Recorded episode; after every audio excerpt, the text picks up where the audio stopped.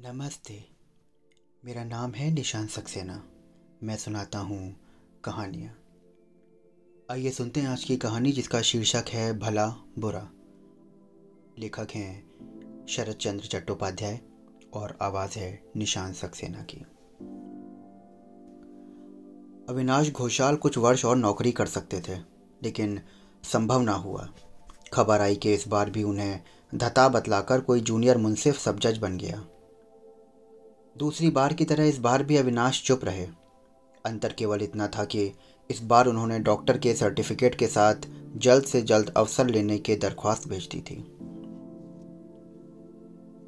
दरख्वास्त मंजूर होगी या नहीं, इसमें उन्हें संदेह नहीं था।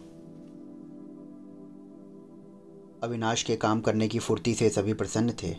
भद्र आचरण की प्रशंसा सभी करते थे।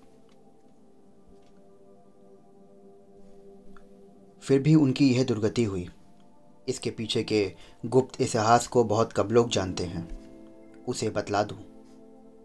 उनकी नौकरी की शुरुआत में एक नौजवान आईसीएस ज़िले का जज होकर दफ्तर का इंस्पेक्शन करने आया और छोटी सी बात को लेकर दोनों में मतभेद हुआ और इस मतभेद ने एक बहुत बड़ा झटका, झगड़े का रूप ले लिया लौटकर जज साहब निरंतर उनके काम में छिद्रान्वेषण में लगे रहे, लेकिन छिद्र का पाना सहज ना था। जज साहब इनसे तनिक प्रसन्न ना हुए। उनके फैसले को काट कर देखा कि हाई कोर्ट में वह नहीं टिकता, खुद ही अधिक लज्जित होना पड़ता है। तबादले का समय हो गया था, अविनाश दूसरे जले में चले गए, लेकिन जज से मुलाकात करके नहीं गए। श्रद्धा निवेदन की प्रचलित रीति में उनसे बहुत बड़ी त्रुटि हुई। इसके बाद, कितने ही साल बीत गए, लेकिन अविनाश इस बात को भूल गए, पर वो जज साहब ना भूले थे। इसका प्रमाण मिला। कुछ दिन पहले वो नौजवान जज अब हाई कोर्ट में आए हैं मुंसिफ वगैरह के विधाता बनकर। अविनाश सीनियर आदमी था और काम के लिए काफ़ी मशहूर था। उनकी उन्नति का पथ संपूर्ण पथ से बाधाहीन था। अचानक देखा गया कि उनकी जगह नीचे का आदमी सब जज हो गया और मामला यहीं ख़त्म ना हुआ। एक एक करके और भी तीन आदमी उसे पीछे छोड़कर आगे बढ़ गए।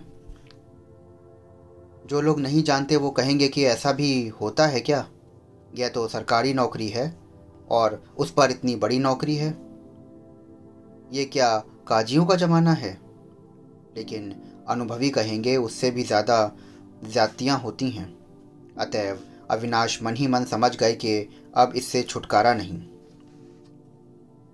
आत्मसम्मान और नौकरी उन दो नाव पर पैर नहीं रखा जा सकता। दोनों में से किसी एक को चुनना होगा। उसी बात को एक बार फिर उन्होंने पूरा किया। परिवार में अविनाश की भार्या आलोक लता आइए फेल, पुत्र हिमांशु और कन्या शाश्वती, यही तीन प्राणी थे। नौकर नौकरानियों की संख्या इतनी थी कि अनगिनत कहा जाए तो अतिशोक्ति ना होगी। उस दिन अविनाश अदालत से प्रसन्नचित लौटे। यथा नियम कपड़े बदले, हाथ मुँह धोकर जलपाल करने लगे और बैठते ही बोले, जाने दो, इतने दिनों के बाद मुक्ति मिली है छोटी बहू। सरकारी खबर ना आने पर भी हाई कोर्ट के एक मित्र का तार मिला है कि मेरी जेल मियाद ख़त्म हो चली। अधिक विलंब ना होगा। और विलंब ना होगा, ये बात तो मैं खुद ही जानता था। आलोकलता निकट ही एक कुर्सी पर बैठी सिलाई कर रही थी और कन्या शाश्वती पिता के बगल में बैठी, उन्हें पंखा झल रही थी। सुनकर दोनों चौक उठी।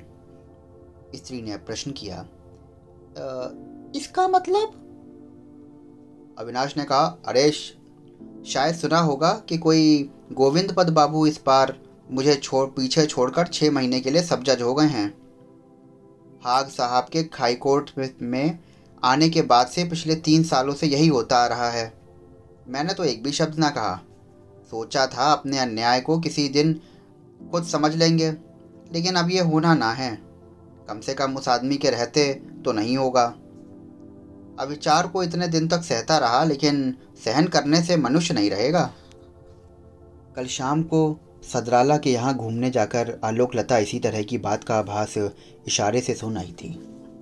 लेकिन इसका मतलब समझ में ना आया था और वक्त भी नहीं समझ पाई।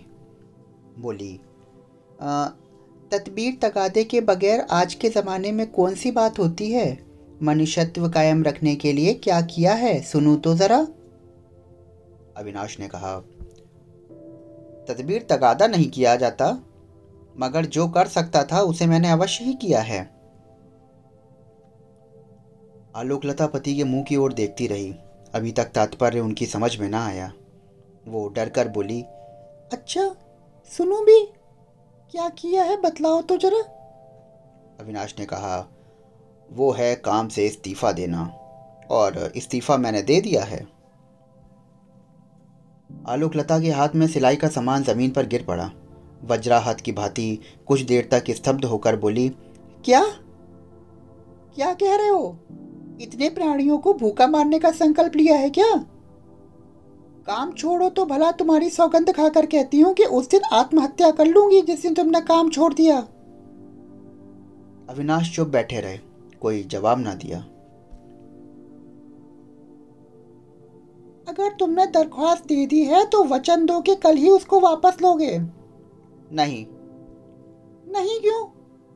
अरे दुखी हो तरंग में आकर लोग जाने क्या क्या कर बैठते हैं लेकिन इसका ये तो कोई प्रतिकार नहीं है। अविनाश ने धीरे से कहा तरंग में आकर तो मैंने ऐसा नहीं किया छोटी बहू। जो किया है बहुत सोच विचार कर किया है। तो तुम वापस नहीं लोगे? आ, नहीं। तो तुम चाहते हो कि मैं मर जाऊँ? तुम तो जानती हो छोटी बहू कि मैं इस तरह की कामना नहीं करता।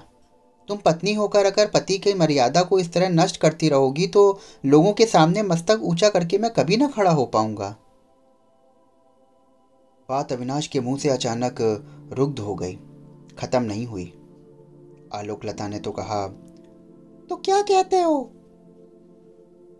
जवाब में कठोर बात उनकी जबान पर आई थी, मगर इस बार भी वो उसे बोल ना पाए। कन्या ने बाधा डाल दी। अब तक वो सब कुछ चुपचाप सुन रही थी लेकिन अब उससे रहा ना गया। बोली पिताजी इस वक्त माँ के सोचने विचारने की शक्ति नहीं है तुम उन्हें कोई जवाब नहीं दे सकते। लड़की की हिमाकत देखकर माँ पहले ही हद बुद्धि सी हो गई। दूसरे ही क्षण जोरों से फटकार बताकर बोली शाश्वती जा यहाँ से। मैं कहती हूँ मेरी आँखों के सामने से दूर हो जा। लड़की बोली ठीक है। अगर चला जाना ही पड़ता है तो पिताजी को साथ लेकर जाऊँगी माँ। तुम्हारे पास छोड़ के नहीं जाऊँगी। क्या कहा? मैंने कहा कि तुम्हारे पास उनको अकेला छोड़ के नहीं जाऊँगी। कभी नहीं जाऊँगी। चलो पिताजी हम ज़रा नदी के किनारे घूमाए शाम के बाद में खुद तुम्हारे लिए खाना बना दूँगी और इस वक्त खाना रहने दो। उठो चलो। चलो पिताजी। यह कहकर उसने उनका हाथ पकड़कर खड़ा कर दिया।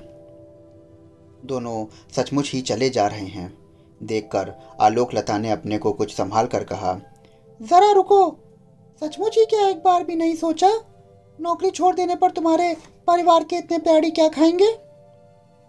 अविनाश ने जवाब देना चाहा, मगर इस बार भी लड़की ने बाधा दी।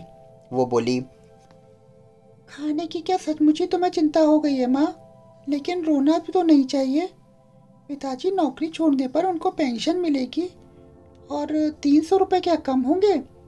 बगल वाले मकान में संजीव बाबू साठ रुपये तनख्वाह पाते हैं, और खाने वाले उनके यहाँ नौ से दस हैं। कितनी बार देखा ही हूँ, और हमारे यहाँ से खाना बुरा नहीं होता उनका। उनका चल रहा है माँ तो हमारा भी चल जाएगा। माँ के धीरज का बाँध टूट गया। कटु व्यंग के स्वर में चिल्ला उठी। जा! भाग जा मेरी नज़रों के सामने से। जब अपना परिवार बसाना था तब गृहस्थी बना दिखाना। मेरी गृहस्थी में दखल ना देना। और तुझे घर से निकाल के बाहर कर दूँगी अगर ज़्यादा जवान चलाई तो तूने। लड़की ने जरा हंसकर कहा अच्छी बात है माँ, वही करो। पिताजी का हाथ पकड़कर मैं चली जाऊँ। तुम और भैया पिताजी की पेंशन से सारे रुपए लेकर जो चाहो करो। हम कुछ नहीं कहेंगे। मैं लड़कियों के किसी स्कूल में नौकरी करके बूढ़े पिताजी का खर्चा चला लूँगी। माँ आगे कुछ ना बोल पाई। देखते देखते उन दोनों की आँखों से आंसुओं की धारा बह गई। लड़की ने पिता का हाथ किंचित दबाकर कहा, चलो पिताजी, चलें, शाम हो जाएगी. अविनाश के पग बढ़ाते ही आलोक लता आंचल से आँखें पोछकर रुंधे हुए गले से बोले, जरा और रुको। तुम्हारी ये कैसी भीष प्रतिज्ञा है। क्या इसमें कोई हेर फेर नहीं होगा? अविनाश ने गर्दन हिलाकर कहा, नहीं अब ऐसा कुछ नहीं होने वाला। देखो, मैं तुम्हारी स्त्री हूँ। तुम्हारे सुख दुख की साथिन हूँ। अविनाश बाधा देकर बोले, अगर ये सच है तो इतने दिनों तक मेरे सुखों का हिस्सा मिला है। अब मेरे दुखों का हिस्सा लो। आलोक लता ने कहा, मैं तैयार हूँ। तुम सारी इज़्ज़त आबरू कायम रखने के लिए इतने रुपए काफ़ी नहीं है तो पेंशन के थोड़े से रुपए से कैसे काम चलेगा? अविनाश बोले, इज़्ज़त आबरू का मतलब अगर अमीरी और ठाट बात समझ रखा है तो वो नहीं है। यूँ तो संजीव बाबू का भी घर चल ही जाता है ना? लेकिन तुम्हारी लड़की उन्नीस बीस की हो गई है, उसका ब्याह कब करोगे? माँ की समस्या का समाधान किया शाश्वती ने, बोली, माँ, मेरे ब्याह के लिए तुम चिंता ना करो। अगर सोचना ही चाहते हो तो ये सोचो कि संजीव बाबू ने दो बेटियों का ब्याह कैसे किया होगा। जवाब सुनकर माँ का धीरज फिर टूटा। सजल आँखें द्रप्त हो उठी। रुंधे गले का स्वर पंचम पर पहुँच गया और बोली शाश्वती मुँह मेरी नज़रों के सामने से अब तू क्यों नहीं हटती है? अरे तू हट जा मैं कह देती हूँ बिल्कुल आँखों के सामने से दूर हो जा तू मेरी। मैं जाती हूँ, माँ। चलो ना, पिताजी। बगल वाले कमरे में हिमांशु कविता करने में लगा हुआ था। आइए, परीक्षा के तीसरे प्रयास में भी उसका कुछ ना हुआ था। और अगली परीक्षा में कुछ देर थी। उसकी कविताएँ वातायन पत्रिका में छपती हैं। दूसरी कोई पत्रिका नहीं लेती है। वातायतन संपादक उत्साहित करते हुए उसे चिट्ठी लिखते हैं। हिमांशु बाबू, आपकी कविता अच्छी बन पड़ी है। अगली बार एक और कविता भेजें और कुछ छोटी हो और साथ में शाश्वती देवी की भी एक रचना अवश्य भेजें। नहीं जानता वातायन संपादक सच लिखते हैं या मज़ाक करते हैं या उनके मन में कोई और बात है। शाश्वती देखकर हंसती हुई कहती भैया ये चिट्ठी मित्रों को दिखाते हैं फिर ना क्यों? बतला तो। नहीं यूँ ही कह रही हूँ। कविता भेजने से पहले बहन को पढ़ाने के बहाने अपनी भूलों को वो सुधार लेता है। संशोधन की मात्रा कुछ अधिक हो जाने पर लज्जित होकर कहता है तेरी तरह से मेरे भी पिताजी में से संस्कृत व्याकरण काव्य साहित्य नहीं पढ़ा है तो इसमें मेरा क्या दोष है? लेकिन शाश्वती तू जान ले ये कुछ भी नहीं है। दस रुपये महीना एक पंडित रख लेने से सब कुछ बन जाता है। कविता का यथार्थ जीवन है। कल्पना में, भाव उसकी अभिव्यंजना में। वहाँ तेरे मुक्त बोध के बाप की क्या मजाल है कि टांग अड़ाए? हाँ ये तो बिल्कुल सच बात है भैया। हिमांशु की कलम की नोक पर एक अच्छी सी तुक आ गई थी, लेकिन माँ के कठोर कंठ स्वर ने सब कुछ छितरा दिया। कलम रख बगल वाले दरवाजे को ठेल कर वो कमरे में पहुँचा और तभी माँ चिल्ला उठी। अरे, जानता है हिमांशु, हमारा कितना बड़ा सत्यानाश हो गया। उन्होंने नौकरी छोड़ दी तो उनका मनुष्यत्व नष्ट हो रहा था। जानता है क्यों? इसलिए कि उनकी जगह कोई और दूसरा आदमी सब जज बन गया है। वे नहीं हो सके, मैं साफ़ कह देती हूँ, इस डाह के सिवा और कुछ भी नहीं है निरा डहा हिमांशु ने अजरत से आँखें फाड़कर कहा तो तुम क्या कह रही हो माँ? नौकरी छोड़ दी? वॉट नॉनसेंस अविनाश का मुँह पीला पड़ गया। दांतों तले होठ दबाकर वो चुप खड़े रहे।